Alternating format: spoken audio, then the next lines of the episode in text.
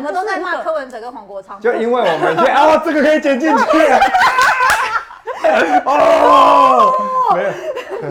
对，今天是一个很难节目很难开始的一个状态，因为我们还没开始就开始聊了。那前面有一趴在聊政治，我们刚刚刚好一个收尾，当成今天一开始的。他刚刚说不能讲到柯文哲跟周慕姿是他双胞胎妹妹。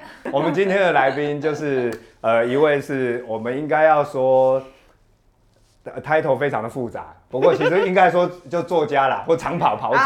对，欧阳靖。好，我是欧阳靖。然后我们另外一位呃来宾其实是我的好朋友。然后我刚刚也，其实你刚刚讲说你没办法把巫医医师当成是医师来聊天，对不对？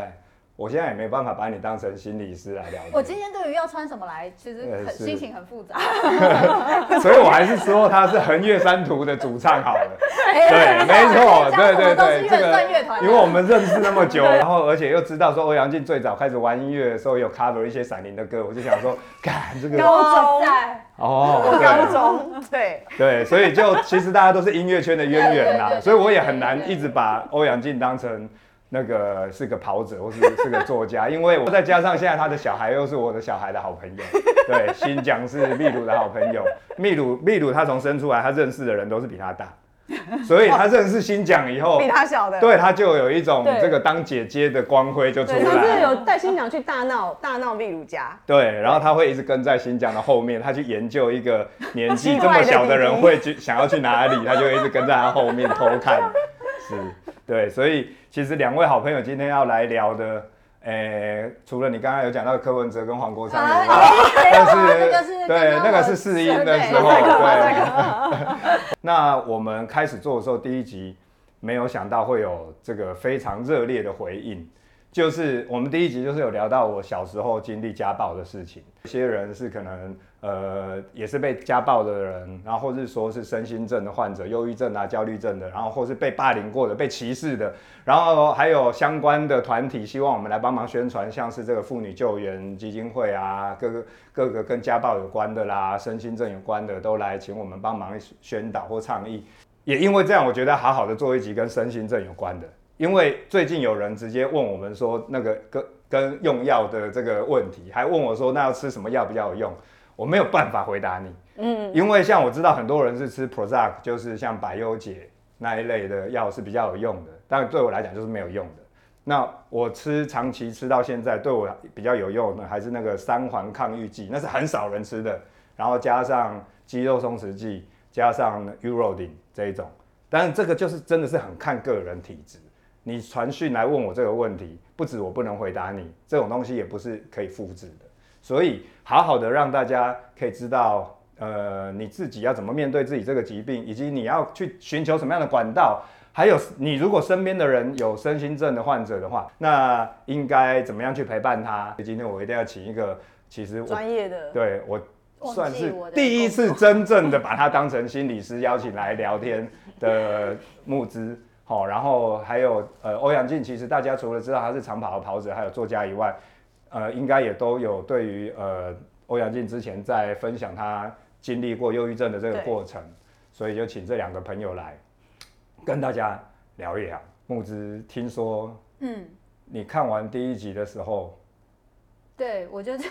因为我刚好最近哎、嗯，那刚好就这个时间点出哎哦，对，哎，谢 谢谢谢，谢谢。好了，今天节目就到此结束，大家自己回去买这本书以后阅读完，把今天要讲都讲完了。羞辱创伤，其实就是我那，因为这一次啊写这本书啊，那时候其实就考虑到说很多就是我们文化里面，嗯、就是因为那种羞辱性的东西，语言跟暴力跟权威的这些东西。它其实对我们的伤害很大，包含连网络的酸民的文化，嗯、就是说，今天我你如果做错事，我要让一个人知道他做错事，最重要的部分，其实不是为了要让他变好或让他改变。嗯、其实，在台湾的文化有很大一块是你做错事，然后我要伤害你，我要让你知道你有多丢脸。多不 OK，嗯，才可以制止这件事情的发生。那因为我以前是这样被对待的，所以我就会这样对待你，因为我会去复制这个俩高铁农历七月的抓交替的这个概念。所以同样的暴力，语言的暴力，身体的暴力，它一样会被复制。嗯，然后可是问题是，台湾的文化里面并没有那么鼓励你说出脆弱，特别是像你是男性，可是以我们的文化性来说，不是一个这么容易。可以接受你的情绪跟你的脆弱是可以被理解、跟被包容、跟被陪伴。这个台湾包容力很低哦，就是应该是我觉得这可能是，我觉得侯阳靖最近，像我现在是个妈妈嘛，我们当妈妈的吼，哎，不能被说，不能说出一句话，就是我很后悔当个妈妈。嗯。因为我真的很累，真的很累。对，我真的，我其实生养小孩跟我所想象中是完全不一样的状态。我以为小孩子生出来很可爱，像个洋娃娃一样，然后他可以陪我玩，然后可以让我得到很多喜悦，就没想到生下来小孩第一个什么产后忧郁、离婚，然后呢，小孩子哭闹。然后就是种种的事情，然后变成说你连基本哈吃饭、睡觉、上厕所、洗澡这种基本生活需求，你都完全得去顺应你的小孩，嗯，对，然后就变成说那个整个是压力很大。所以，人当那时候有网友问我说：“你会后悔生小孩吗？”我就说会啊。然后可是马上就有网友在下面留言说：“哦，你小孩以后知道了，他一定很难过。”嗯，对，就是 所以人都不见了，可是这并不代表我不爱我的小孩。对对对，我觉得这个他也是个 PTSD，你知道吗？就是对，就是当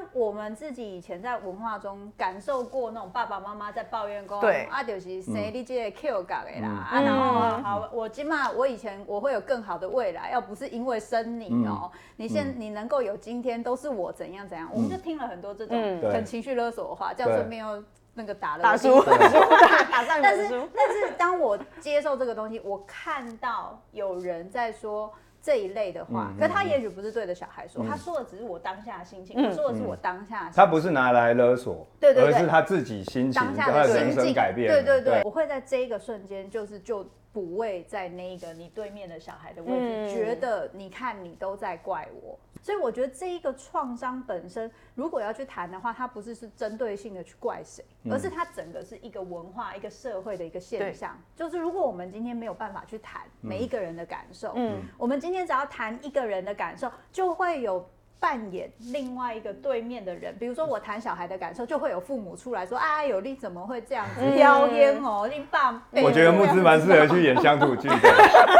对啊，那乡土剧里面该有的那个压力，那个 婆婆都出现了。对啊，没有但这个就就是，当你讲你自己的心情的时候，你不一定是怪谁，是。但是如果你讲出你的心情的时候要被制止，是因为。哎，就会有人扮演你这个心情的受害者，或是有人扮演他自己对号入座，自己拉板凳过来，对，说啊，你不能这样讲。但是就像刚刚欧阳靖讲的，我这样讲又不代表我不爱你。是，其实我最近最近我就在想，另外是是完全跟跟欧阳靖刚好相反的状态。嗯，就是我就在想说，秘鲁出生了以后，我是不是我是不是花太大的精力在在，因为我自己一方面我没有办法。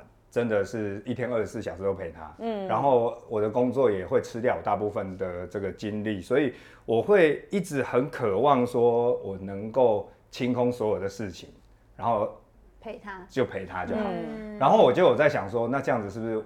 我是到最近才发现，就是我我是不是有好，就是就算在做政治的工作，或是在做跑其他的行程，我是不是完全失去我自己的选择？选择力，也就是说，我随时都是在一个对秘鲁愧疚的那个心情，然后我随时都觉得我我应该是要完了。我这样讲会不会跟欧阳靖一样？接着我等下要被 洗版了。就是我我并不是不对他愧疚，我当然也是觉得对他愧疚，但是这种心情如果成为我全天候的一个心情。那我没办法好好做我本来觉得该做的事情。重点是，说不定你回去的时候，秘鲁觉得你很多余啊。讲到昨天了，哎，这就是昨天这样，昨天就是这样。昨天他自己在做劳作的时候的风，你买过来哦，你买过来哦，你买款哦，你懂吗？是不是？对，有的时候说不定我是蛮多余哦。我做后你家也在款哦，你买过来，你每三进来进进店哦，是你各种心情，其实怎么样能够很自然的去。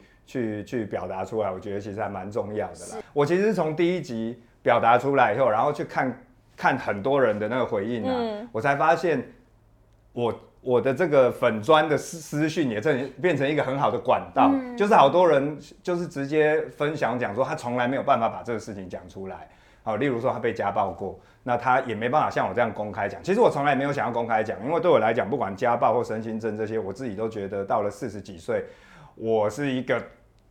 Man, 对，我已经把它克服了，没有任何问题了。我就是继续持续我自己认为该做的事，这样就好。再加上我也常常会被作为一个政治人物，也会常常被酸民这样洗啊。那如果我自己不出来表达说这个，这就是说霸凌是错的，那然后我我们也选择用吞忍的，然后而且我们也不能讲出来，那这个其实也不一定是好的文化。所以我才发现多了一个身份是可以倾听很多人他们的故事，我就觉得哎。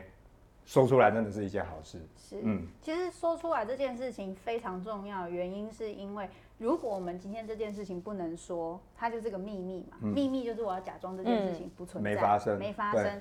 可是这个如果是秘密的话，代表着我们会承担着发生这个事对待我们的人，他做了错的事情。可是我们变成秘密之后，就会变成这个罪恶感是承担在我身上。哦，我会被这么对待，我会发生这个事情，是不是我不好？我有一个不能让人家知道的一个罪恶的一个伤痕的角落，甚至是一个羞愧感。然后当然讲出来，我。觉得讲出来有很多方式，就是有些人可能会想要就是在粉砖上面说，在脸书上面说，然后再找自己就是呃亲密的朋友说。我觉得这都是一个方法，但是请尽量选安全的方式。嗯，安全的方式是说，比如说，我觉得像。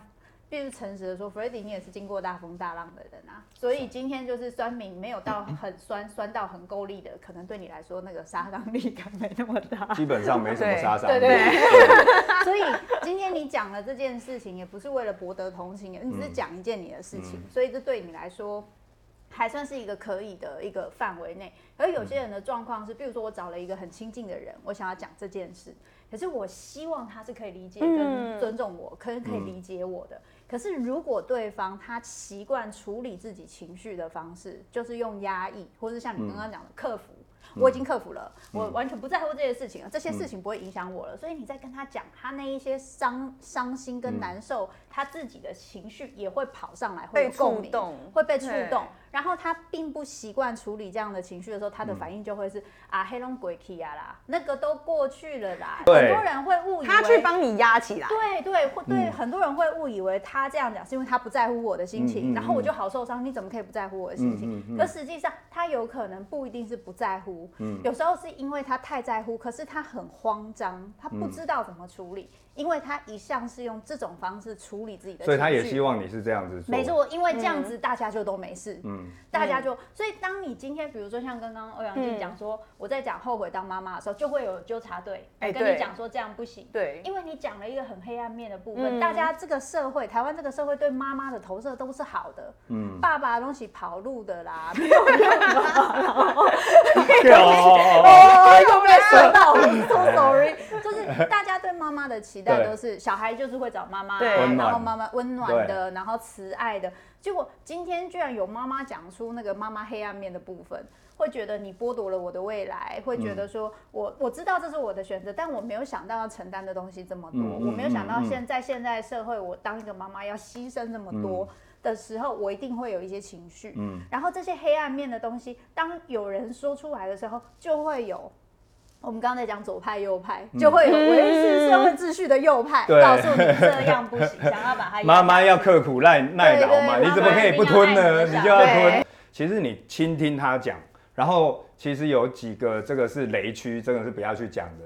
一个就是什么啊，黑波啥啦啊，你就要放下。对啊，要放下啦，不要想太多，想太多啦。啊，你就是过太爽。对啦，要知足常乐。想想一下，非洲的难民都没有东西吃啊。有的有讲到这样子的吗？有可能。说你心里有各种压力的时候，你应该要去思考它的来源啦，或者是你要找到一个比较好的疏解管道，而不是努力的压抑。所以我很想要问欧阳靖啊，就是说你在呃忧郁症。呃，苦恼你的那一段几年的期间，嗯、到后来慢慢的已经痊愈了。到现在面对网络酸民这些，你会有一种说贵体的一种忧郁症都压起来啦。你会不会有以前的阴影再次发生？因为以前已经战胜过了啊，哦，以前已经打过一次仗了。对然后所以其实现在酸民的文化也没什么进步。所以你也还好，反正就出去。就是、我看你最近就是出去跑步啊。对啊，就是反正以前打过一次仗，然后就知道大概是要怎么样去面对。因为其实基本上像我自己就是。就是算是面对网络霸凌的，就是过来人，哦，对，老经验的人，对。那面对网络霸凌的霸的王者，所以其实很简单，你只要碰到网络霸凌，其实有几个步骤可以很简单去做。然后第一个就是你只要去厘清这个人他说的这些话。他对你现在的生活，对于你所爱的人、你所重视的人，对于你的工作，对于你的日常有没有影响？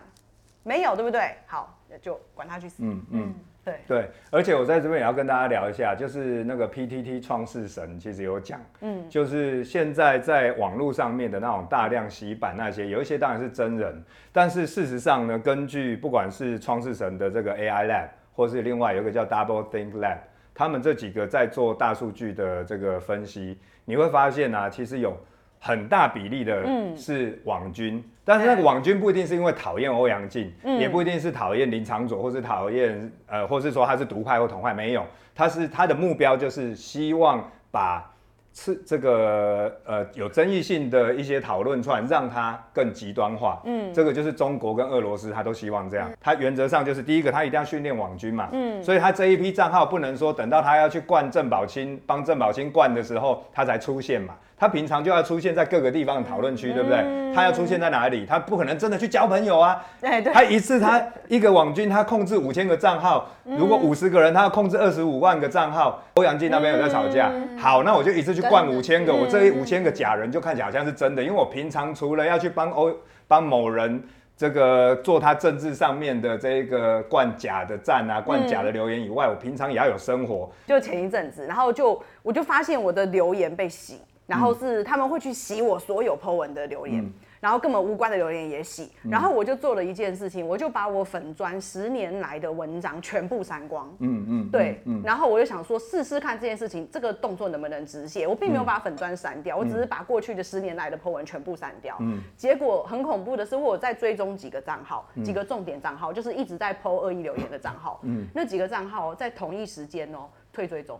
哇哦，对，然后我当下就觉得，呜，就是，哦、对，就觉得原来真的有网军这种事。第二个就是，在中国或俄罗斯的立场的话，他就是要让民主社会的言论自由变成不可信。嗯、这个就是我们最近在各个国际会议里面常常在讨论的，如何增强民主韧性来因应这一些数位威权主义。但是这不是今天的主题。像我自己，呃。当然，像是呃家庭的状态，家哦，卫生纸。没，不是吗？不是卫生纸，好像不是用人的哈，但是好，没关系，不是，我是说，我除了是被家暴，就是言语的那种羞辱，其实是更也是很长期，就是像我爸，例如说我考试考不好，然后我考高中考到延平，我爸会每一天跟我去吃饭的时候，他会叫我把书包反带。他觉得延平高中那个高中的名字绣在外面是丢脸，也丢他的脸。天哪！他会讲说：“我若是你，我炸了把这个菜包反过来带，校名可以给给别人看嘛。”延平呢，我不会觉得延平很烂，好不好？延平很好哎、欸。对啊，我好了，这而且我不我不认同学校有这种阶级。啊、对，然后他整每一天跟我出去吃饭都讲这种话，嗯、有很多这种言语的一直充斥在生活里。然后像我自己是。开始感觉不太对劲的时候，其实我没有发现不太对劲，我就是每天都会去开冰箱，一直开，变得一直开冰箱，然后晚上的时候会一直去看。我家是一楼嘛，所以有一个独立的大门锁，那个大门锁是有一个拴起来的。我会，我就是会很焦虑的一直去确定它有没有锁。嗯，而且我回到我的，因为我的房间是离大门最近，所以我就会一直明明确定它已经锁了。我知道我五分钟前才去看它有没有锁好。但是我不去看，我会睡不着。嗯，我不再去看一次，它有没有拴好，我会睡不着。嗯，然后我们家还有一个铁门会这样拉下来，明明就是我去按去去去关的，我会一直不断的去重新确认我有没有有没有关。感觉不安全啊。就那是一个很觉得自己是一个很很怪的状态，但是我觉得反正我只要一直看一次看，看到心安我就会累到睡着了。嗯，反正我就总是会睡着，到很晚就会睡着嘛。但是就是一直折腾，不是开冰箱就是一直去看锁。晚上几乎就都没有办法睡，隔天也会过得很惨，整天精神就不济。然后，然后到后来最麻烦就是就开始肚子痛，开始头痛，然后我挂号当然就是去挂头的嘛，然后挂肚子痛的啊，等等，也是看到最后那个不管是看头的啦，或者是说肠胃科啦，都跟我讲说没有，你就是没事啊。你我怎么看就是没有事，然后建议我去看精神科。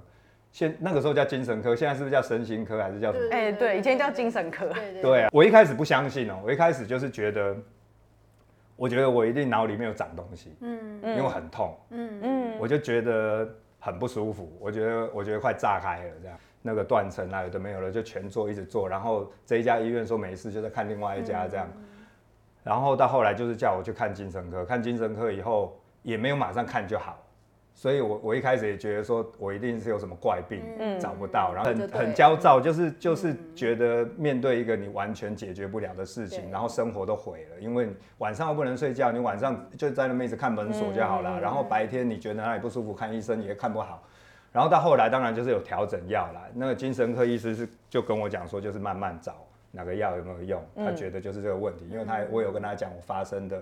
状态，然后后来又找到对的药了以后，我就开始，我其实真的整个状况变比较好，应该是出社会以后，真的比较好，大概就大学以后，我就是固定一直吃药嘛，然后到了应该到了几年前，我就是觉得自己应该都 OK 了，就是还没有从政哦，我大概就是二零一三，差不多十年前吧，我那个药就是自己捡的。就也没去问医生，我自己就觉得，我一天吃吃本来吃四颗，关系我也是，然后我就会有一种觉得觉得都还蛮好的，啊，应该少吃一颗不会怎样，然后少吃少吃到最后就不吃了，不吃了以后就整个那个那个状况，我还会被我的音乐团队的同事直接在在群主骂我，然后但是你这个那个状况，你会自己又开始进入一种觉得。没有，我就只是工作非常的严格而已。对对对对。对，我觉得我哪有什么焦虑，然后我就会很不服，我当然就很不爽。然后接着一模一样哦，我跟你讲，这真的是 day 加 vu，接着就头痛，嗯嗯，然后肚子痛，然后这一次我检查一下子，我就有先去检查头痛，然后当然也是断层又做，然后 就我还是会还是有在那一个中间跟在一个状况，就是觉得。我觉得，我觉得我已经好了，嗯，我就觉得我已经好了，因为我慢慢减，慢慢减，然后我觉得我的工作状况也都是 OK 的，嗯、然后我只是因为对你们很严格，你们受不了而已。嗯、然后接着我头开始痛的时候，我那时候就觉得我自己是啊，大概就是因为很紧张啦，肩颈不舒服啊，赶、嗯、快去找人家按摩啦，嗯、然后赶快看那个，嗯、看那个检查 X 光啦，又开始一次，你知道很可怕，看到最后一次那个一样。哦，我还看骨科哎、欸，我就想说是骨问 骨头的问题还是什么、啊？就是，但是没有像第一次那么夸张。第一次真的是从头到肚子全部一直检查，然后一直换医院。嗯、这一次一直到第一个医生跟我讲说，你要不要去看身心科？嗯，我就我就全部投降。就我就直对我就恢复，我对我就直接回去，然后当初而且我不用再试一次哪些药可以，我就知道什么药嘛，我就回去神经科，然后跟医生讲说啊，我应该拍摄六年不见 之类的，我回来了，应该也是蛮熟这个状况。对啊，他就说啊，这个他有点想多问一些啦，卢医师你好。他有点想多问一些，然后我跟他说没有啦，就是我老状况这样子啦。嘿，那这个没有跟你说，我就停药了，不好意思。这样绕了一圈回来，那我现在就是固定了。嗯，所以我刚刚想要问的就是，阿静这样子直接就可以就可以痊愈。那有一些会不会是像我这样，就是真的是要？吃一辈子，我觉得应该这样讲，大家都会对身心症都会觉得它是心理疾病，所以会觉得我们就是可以靠心理，嗯、然后或者是我自己平常放松、冥想、听听音乐、泡泡澡、按按摩，应该就没事了吧？然后如果做不到的话，那就是我的心理不够坚强。哎，对，真的很多患者会抗拒就医，对，对不对？但是实际上，身心症它的确有很大一个部分跟你本身的体质，还有你的脑中的激素是有。很大的血清素什么的，对，所以说就是这个就叫做数值压力理论，就是说，呃，比如说，比如说我前阵子有讲说我身体我有甲亢，嗯，然后他就是一个医生会说你有体质，就是例如说你有家族遗传，你家里有人有过这个病，对，然后呢，你又遇到这就是体质嘛，体质，然后数值，然后另外你又遇到了你的压力。加上环境的影响，比如说你环境的节奏啊等等的，使得这三个东西全部合在一起之后，导致你的、那个、对对对，所以大家就会误以为说，今天如果我有身心症，我靠我个人的克服可以法可以解决，我就讲一个东西好，嗯、如果你有气喘，嗯。医生说你有气喘，嗯，它就是一个身体体质的关关系，加上环境引发嘛。嗯嗯嗯、医生会怎么建议你？就要吃药，对，要吃药嘛，然后不要去那个空气不好的地方嘛，不要吸花粉嘛，戴口罩嘛。所以不会有人说我怎么可以有气喘？所以我应该要每天去吸那个花粉什么的，然后让花到克服，吸到克服，对不对？应该不会有人做这种事情吧？对。可是很多有身心症的人是这么搞的。对，这个我要讲哦。研究显示是有七八成的人都这样哦。对。所以这个虽然现在大家都说是现代病。但是大家都知道有这个病，可是都不是用正确的方法在对待。包括我们刚才讲说，你在身边，你还可能跟他说知足常乐啦，你要给，或者是你自己得了，你还觉得我要自己克服。对对对对对。我觉得这件事情困难的地方是，有些人就会说，那一样的压力，甚至是一样在家里一样的排行，为什么他有他没有？有一个非常大的关系，跟当然跟你的体质有关。体质不是说有些人就说，啊，你玻璃心，用这个就很标签化。高敏感的意思就是说，比如说今天我听到呃五十分贝的东西。有些人听起来就像五十分贝，嗯、有些人听起来像十分贝，像我听起来就有九十分贝。嗯，那同样一个五十分贝的东西一直持续，我的压力跟听到十分贝的压力程度是完全不一样。嗯，所以这个就是体质嘛。嗯，所以你的体质都会让加当减的啦。嘿，对对对，有些人他敏感度就没了，所以他每天生活面对的压力是不是就不一样？然后再加上我过往如果有些创伤，嗯。我会累积一些过往没有处理掉的一些情绪，跟就是等于是我情绪的阈值本来就比较高，事情上来我就会压上去，嗯所以就会爆掉。所以在这种情况下，千万不要让自己维持在一个好像随时会爆掉的状况就很重要。就像你说的，你就是会到已经不行了才去找医生，这种就是要吃很久。对，如果今天你就是七十分八十分，你就回去找医生，然后。搭配心理咨商一起做，嗯、它其实是可以慢慢减药，这是真的会。哦、所以就像你说的，它会不会完全不能好？没有，你就知道说你有这个体质，嗯，嗯然后它会，你可以跟它共存，你可以完全不吃药的跟它共存。嗯、可是那种感觉就很像是你车车祸有受伤过脚或手，嗯，你可不可以每天操爆你的手跟脚，跟一般人一样？应该当然不行，嗯，所以你就必须随时知道你的那个阈值在哪里。那个阈值，那个征兆一出现，你马上就要稍微和缓跟调整你的生活，不然它就会复发。大概是这个意思。任何一个疾病都是这样的啊，不是只有。因为我也想要像阿静这样啊。现在就直接说啊，反正我知道那个过程是怎样。立委先辞掉，是 那个过程就是长这样。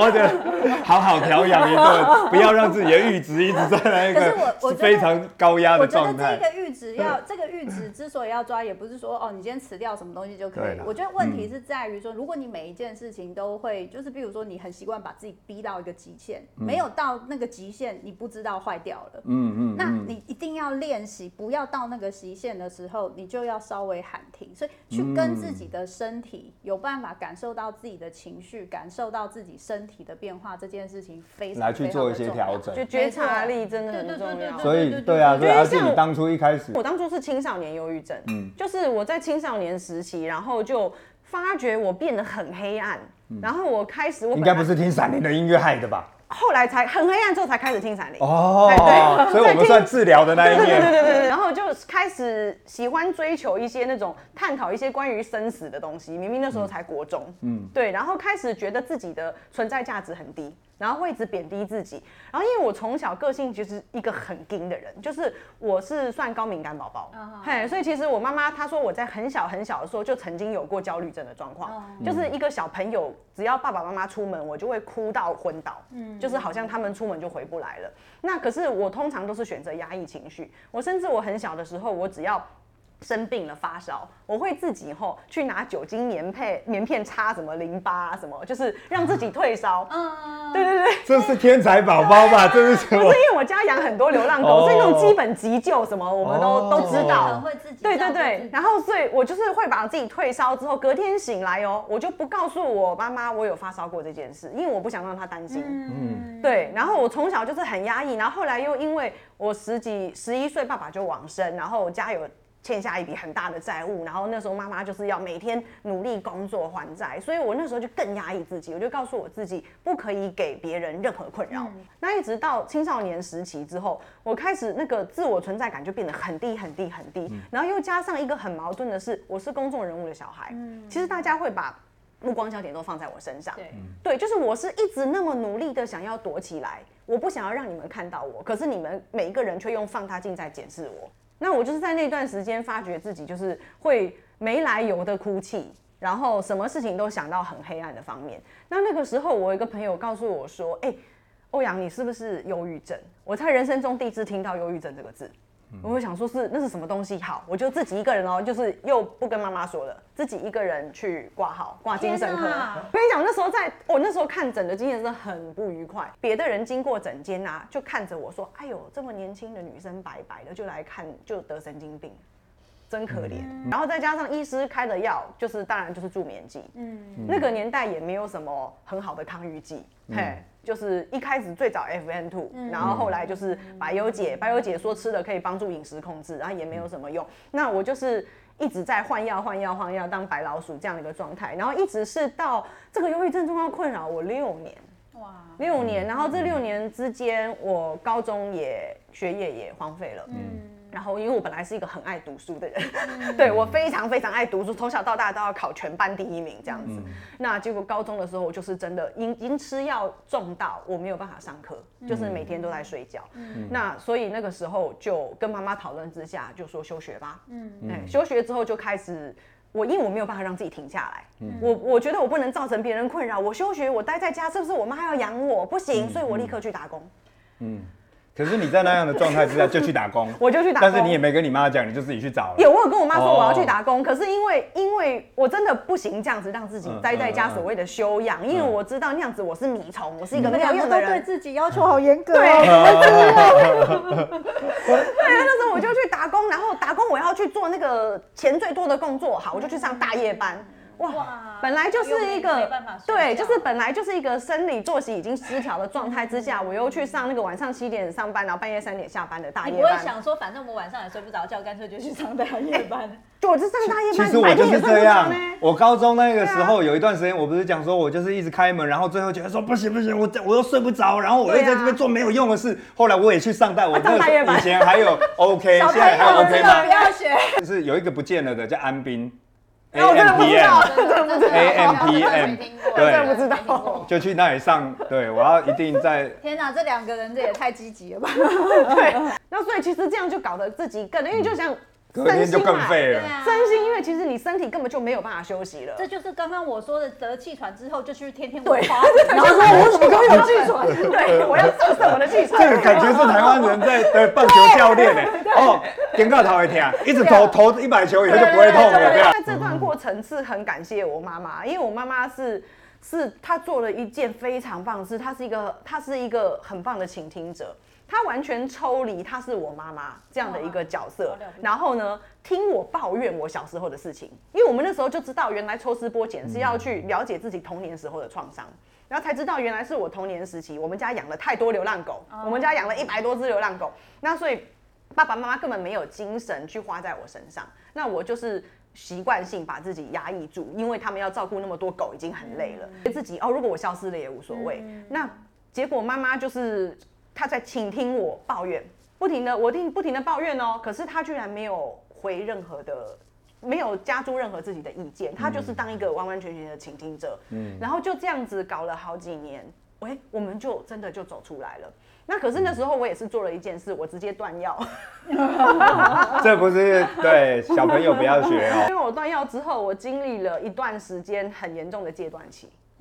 阶段期很痛苦，就是全身痛，然后呕吐，然后就是出现幻觉。嗯，对，我那段时间整整大概一个礼拜是处在我站着睡觉，然后没有办法睡，一边站着站着半夜站在那边一直哭。我妈问我说：“你为什么哭？”我说：“因为我好痛。”我全身都很痛，可是我告诉我自己，我要我要撑过去。但但但但我真的觉得，如果去找医生的话的停停药，他会跟你慢慢解。对，他会这样子慢慢缓解的方式，就是不用用那么对，所以不用用那么痛苦，而且不是真的戒毒。对，而且我真的觉得那个阶段可能一般人真的过不去。对对。所以我我后来会建议，有人问我，我都会跟大家说不要贸然断药。对对，还是要跟医生规划一个断药的过程。对对对对对，嘿嘿，你不要自己去当蒙古大夫。对，那反正就是。我是这样子，然后确实也是主要。要是因为有跟妈妈去这样子化解那个童年的时候心灵创伤，然后所以我才走出来了。那走出来之后，我觉得很棒的是，我找到一个方法，就是跑步。真的，运动它只要，然后因为我觉察力变得很高，我只要一旦发现自己开始哎、欸、有一点那种忧郁的怪怪的，我就会去运动。哦。那这是一个很好的方法，可是我觉得我一定要强调，因为很多很多人以为啦，我是靠跑步去治疗忧郁症的。然后呢，他们就会跟他们有忧郁症的亲友说：“哎、欸，那个欧阳靖都去跑步，忧郁症就好，你也去跑。啊 ”对，啊、真的真的，我觉得我身为过来人，我真的一定要强调，忧郁我忧郁症的时候，我那时候瘦到四十公斤，然后连走在路上都会昏倒，嗯、真的不可能去跑步。嗯、我是忧郁症好了之后，我找到用跑步这个方法来维持，对，来消解压力，为控制自己的情绪，并不是说我靠跑步去治疗忧郁症，所以千万。不要去逼你的那些有忧郁症的朋友说，你去运动啊，你像欧阳靖一样去跑步去运动啊，那个会造成他更大的压力。而像这样子的过程里面，呃，我想一般的呃民众他可能不是很了解什么样的时候要去找心理医师，呃，心理师什么时候要找精神科的医师。嗯、我是从来没有去找心理师，嗯，因为在我那一个时候，我们那时候没有心理师、啊，就是就是只有精神科医师。那所以对我来讲，我又是。呃，长期其实是不想直接去面对家暴这件事，嗯、因为我也不可能跟家里讲，因为我们家都是受创伤的人。那只要一讲家的人都哭了。我那第一集玩的是我全家都哭了，嗯、我妈从我妈妈、弟弟、妹妹，大家都看完都哭。然后是我要说的是，其实我并不是，我是一直到最近我才觉得说我要来面对这件事。嗯、我在很长的一段时间，我大概就是像心理医师讲给的药，我就吃，嗯、我就是用这样控制。现在其实心理智商这一些呃管道，也其实也已经变得非常的普遍，所以是不是可以请木子也跟大家分享一下，在什么样的状况跟阶段，你应该可以找怎么样的协助？台湾就是精神科医师，还有心理师，然后心理师又分临床心理师跟智商心理师。精神科医师就是最主要开药，就是精神科医师。嗯、所以如果需要，就是说你发现你有很明显、很严重的症状，比如说你晚上已经睡不着觉，嗯、然后你已经连续很久睡不着觉，吃东西不正常，然后你发现有一些，比如说像刚刚你说头痛什么，生理他就他就可能有一些就是自律神经失调的一些状况，这一些等等的时候。去看身心科，然后先拿药让你的就是不管是你体呃脑中的激素也好，或身体的一些症状先稳定下来，这件事情很重要。有些人就会觉得我要靠我的精神力克服这一切，这就跟高血压一样。高血压医生医生最喜最讨厌的就是那种那个大家就去找什么民俗疗法啦，吃盐回来，然后对对对，然后吃回来就 哦血压变那么高，然后不会有人去怪那个盐，只会回来怪医生说你之前开的药没有用，然后医生就会生气。根本就是盐。对，还有你还要跟医生去做一些调整，因为就像是每个人他适合的药。还有药量，医生他不是，这是他真的不是神仙，他没有办法一次到位，嗯、他必须慢慢的去做调整。通常第一次都不一定有用哦，我要说真的，我大概过了一段。至少几个月，因为你一个药，你大概是要吃大概几个礼拜来确定它有用，它不是说你今天吃了，明天看有没有用，是，不是不是喂药或者什么。是是，所以有些人就讲说，哎，那如果它像感冒一样，那应该吃了就有用，那我们应该要这样讲，就是如果是身心症，它像慢性病，所有的慢性病的药都不会是吃一次有用，一定要吃一段时间。你可能吃了两三个礼拜，你才发现没用，然后于是又要换，那你假定换了三个药、五个药，你是不是就过了几个月？这是很正常的事。对，你觉得你有一。一些心理有一些苦恼的事情，情绪的议题，然后觉得说，哎，关系的议题，这些东西你觉得很困扰。可是你去看医生的时候，他其实没有办法花太多时间跟你聊。还有，因为台湾的精神科医师，除非他自己去另外训练，不然他受的训练是医生那一个，就是医学系的。基本上还是吃药，对，就是吃药，不是处理你心理的问题。对对对对，他们其实比较处理重症啊，就是在是比较 比较严重的。可是。可是，如果是呃，例如说你是有一些心理的一些伤伤痕啊，或是有一些童年的一些经验等等，这些可能心理师是比较有机会跟你去讨论，了解你的情绪的处理。因为大部分像我们不管是家暴也好，过过往有遇过一些创伤经验，我自己也是。然后因为我也是单亲，所以会有一个特色，就是情绪的调节处理上的弹性度没那么高。所谓情绪的调节处理弹性度没那么高，就 Freddy 借我举例一下，比如说像过去你有一个这么惊人的创伤经验的时候，会使得你对于危险的敏感度非常高，你会去放大。嗯、那种感觉就很像是你小时候也被蟑螂吓过，嗯、你现在看到疑似像蟑螂的东西，嗯、你会反应很大，然后除之而后快。嗯、它就算不是蟑螂，你也要马上消灭它，或者是让它可以。离开你的位置，嗯、而且你不会只思考这个蟑螂，你会思考这个蟑螂是不是有窝，然后它后面是不是还有、嗯？所以想了一头拉苦的问题。嗯、没错，所以你的压力是不是就会很大？所以这个就在我们，就像我这个书就有讲到，这个就是过度警觉。嗯、你会，然后问题是，当我们今天如果是在曾经在一个比较安全或是比较有爱的连接的环境中长大，然后大人有教我们怎么去调节自己的情绪，例如说，在这个时候妈妈会来抱你，跟你说没事，嗯、然后你就平静下来。你学会这个情绪调节的方式的时候，嗯、你会有能力这样对自己做。可是如果你小时候因为某些原因，大人没有这个机会跟你分享，或是对你做这件事情的时候，你会或是你花很多力气都在帮大人做这件事，嗯、就反而大人自己都情绪调节不好，你还要去安慰他，他还要讨好他，还要让他过得爽一点，你才不会被欺负或之类的。嗯、那你的情绪几乎都会在别人身上，你就比较不会照顾自己。嗯嗯这个状况就会在你的情绪起伏很大的时候，你就会更敏感。比如说，你一焦虑，你的习惯策策略就是做事情，非常明显。做任何事情，反正就是不管什么事，让自己的身材变更好也好，去检查门锁也好，然后吃东西，对，算热量，反正就是一直不断的 有最近，然后去抄其他的团员也好，然后团员团员嘛，每天扎对早上十点去把团员起床，叫早叫起床。我听小黑讲很多恐怖的故事，或更早，就是做事情对你来说就是一个解决，因为解决问题嘛。那这个就有方式，可能就已经在伤害我，嗯、然后所以我没有发现，我我我可以使用新的策略，我要去学新的可以自我安抚的策略。嗯、所以我觉得在这一个情绪的议题上，心理师是有机会可以帮忙做这件事情的。对，其实我最近有蛮多朋友去看心理师，然后跟我讲，问我要不要去，然后他说他去了以后，他很久很久没有爆哭了，因为心里可能有某个地方是一团乱的。然后你也不知道怎么去抽丝剥茧去，然后那一个那一团乱七八糟的东西就越长越大，然后会把你可以正常做事的的那个能力消耗。所以这个东西要怎么怎么让它变得有秩序，或是找到一个抽丝剥茧的一个过程，哭应该是一个蛮好的方式啊。你看你就是动不动就要讲到有秩序，对不对？唱一下，但是我好可能可以不用有秩序。有一个在面对我们的身心症跟我们心理的一些困扰，一个很重要的方式就是连接。嗯，试着去说出来，试着去让别人知道，当他人可以给你一些好的回应，像刚刚阿静讲，妈妈给了自己很好回应，嗯，然后或者是像 Freddy 你刚刚说得到了很多好的回应的时候，这个连接，嗯，会让你觉得哦，原来这个我本来都不想要让别人知道，或我不能被接纳的东西。它是可以被接纳的。刚刚归纳下来来讲，大概一个是，如果你觉得你已经发生头痛、肚子痛，就是你的那个问题。对，你如不只是心理非常焦虑或非常忧郁，然后有一些没办法走过去的结，而且已经对你的生活都造成一个很大的困扰，包括有生理症状出现的时候，可能找精神科医师，他至少可以从药物上面去协助你，去让他。去排解这些问题，但是你心里的那一个结，还是需要找心理师来去这个调解嘛。现在其实你如果去挂号，你会发现人还蛮多的。对对，其实人还蛮多，应该没有人会讲说啊，在归回你。而且现在医院分很细呢，还有什么失眠专科、睡眠专科、青少年专科，分超细的。那另外，如果你还是不太希望说这个能够弄得这么的公开，去年也跟卫福部协调说，希望可以有线上视讯的这一个心理智商。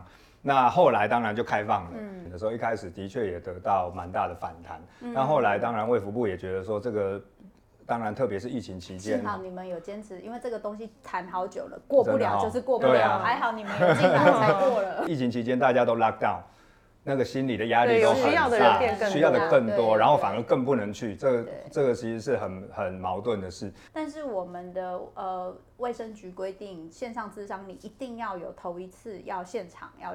来做，哦、然后就是变得有很多他可能在国外的朋友，或者是他就是没有他也没办法寻求到帮助，他就没有办法寻求到帮助。嗯嗯嗯。然后我当然可以理解，就是当然他们的严格有他们的道理，不过的确在我们实务现场上有非常多执行上的困难。现在卫生福利部有推一个这个给民众使用的心理智商专线，是一九二五。但是要提醒大家，就是这个不是让你去做心理咨商，你打电话去，他会有专业的告诉你可以去哪里找帮助。你应该去挂什么科，你应该寻求什么帮助。现在这些方式够不够友善？当然是我们要努力想办法再去促成的。我刚才讲的一些倡议，那我们也会继续努力。那如果你觉得怎么样做的话会更好，或是你在运用这些政府的资源的时候，你觉得有哪些不顺的地方，你都可以告诉我们。嗯嗯。另外就是，其实在这个社会上面还是有很多霸凌的事情发生。好，包括刚刚阿静讲的说，啊，公是经过说，啊，你这少年，你有精神病，像我自己。其实像当兵啊后开车这一些，都并不是说你有身心症你就不能当兵，或是你有身心症你就不能开车。像我记得我那个时候大概是被复检三四次，他就一直帮你送不一样的医院啦，南北都要跑啊，然后给不一样的精神科医师去判断，觉得这个人能不能当兵。那当然我到现在我都还是觉得我很 OK 啦。所以其实我在咨询的时候也有讲说，像我这种是这个被判定不能当兵的人。或是像我这种也已经超过四十五岁了，不能被教招的人，那有没有一个自愿的管道，让国防部可以去判定你这个人 OK？当然，说不定国防部会叫我再去重新复检三四个管道，然后最后说哦，没有，林场所你还是不 OK，那我就加入黑熊学院。好，那个是另外一题。真心症的确在我们的法令上面有一些事情是不适合做的，有一些运动员，像美国的体操选手。Biles，嗯，他自己说他自己没有办法比赛，是因为他的忧郁症发作嘛。像郭宏志，他之前也因为忧郁症，他被教练列为伤兵，嗯，总是会有一些酸民嘛，跑去说什么、嗯、啊，你的这这最近状况不好，所以就不敢打了，对不对？嗯、或者说像我们这种，我不能当兵，我还要被一直讲说什么、嗯、啊，你就是什么这样还抗中保台，我不能当兵也有很多事情可以做啊。黑熊学院就是在提倡全民防卫这些事嘛。然后，或是有人会讲说，你这样不能当立委，嗯，说我这样不能当立委。第一个，法律没有规定这件事；第二个，林北也已经得到了五六次的这个优秀立委评鉴，好不好？就还是要让大家知道，说你不要去霸凌这一些有身心症的人。每一个人都有可能会面对到这些疾病的时候，你如果不会去霸凌一位骨折的人，你不会去霸凌一位得癌症的人，那你为什么要去霸凌一位得身心症的人呢？当我身为一个男性，我自己有一些我觉得不公平、跟委屈、跟不被好好对待的部分，我不能说，因为文化不允许男生抱怨嘛，女生可以抱怨，但男生不行。那我就会用什么形式？我就用霸凌的形式啊。哎呦，可以不用当兵哦，好爽哦！哦，说身心症就可以不用哦。哎呦，怎么那么好？还可以当立委，有没有？因为我看他这么弱，就像我很弱被欺负一样。我看他这么弱，我就会觉得这样是应该被这样欺负，所以我有一种在自虐的那种感觉。所以我在这个过程中得到我的控制感，跟得到我自己的成就感。跟 Freddy 虽然认识很久，可是其实没跟你讲话的机会不太多。因为他都在忙事情，但 他随时随地都在忙事情。他有团的时候在忙团的事情，他当立委的时候更不要说了，忧国忧民啊。他跟 Doris 两个人，所以呃，像就是上一次就你在聊到说家里的事情，之前我隐约知道，可是没有听你自己直接说这个事情啊。我觉得要在大家面前说这件事情真的是很不容易，所以我觉得当你愿意回头看这件事情的时候，我觉得真的是。还蛮勇敢的，其实也不是蛮勇敢的。我觉得我只是发现好像克服不了。如果不把这件事情正视的话，我应该会一辈子都克服不了。可是你，我觉得是中年男子的危机。光要承认克服不了这件事情就够勇敢。对。我觉得男性跟女性啊，对于这种创伤跟情绪的觉察差很多，文化社会的压力对差非常多，所以我觉得像 Freddy 这样可以把自己的创伤说出来，这个是很少男生能够做到的事情。对，尤其大部分当已经进入了，比如说四十岁之后，他自己是一家之主，然后我必须要承担事业的压力，然后就会变成说这个东西我更要去把它隐藏起来。对，所以其实我觉得心理关怀有一个很大的一个群。重是中年男性，真的，我觉得是、嗯、家暴啊，嗯，跟小孩子被家暴的这一种的相关的民间协助的单位是妇女救援，对对对对。然后，所以我其实后来在查男性被家暴，或者说小孩子被家暴这些，他都是被外挂在女性被家暴以外，我们也可以来关心。然后，所以我发现一定不是说像我这样的人很少，而是应该是没有人很多，就男性就想说。啊，我个见鬼的话啦！你在做这个决定要引起这样子的讨论的时候，于是你决定分享这件事情的时候，就觉得很不容易。就是觉得，如果我做立委，然后我不管说因为身心症被霸凌，或者说我家暴的过往造成我现在的一些生活上面的困难，这些东西我都把它当成不存在。好像从来没有发生过这些困难。我相信这个社会上面有的更多人是认为讲出来是错的，那我觉得这是不好的。但是后来我自己讲了以后，我觉得其实对我自己是有很有帮助的，嗯，而且他让我看到以后可以不吃药的可能性。我觉得那个讲完了以后，我心里有某一块有被排毒的感觉，对，很赞。所以是不是要再打个书？所以大家赶快去看这个羞辱创伤。然后呢，那个阿静，你接着有什么计划？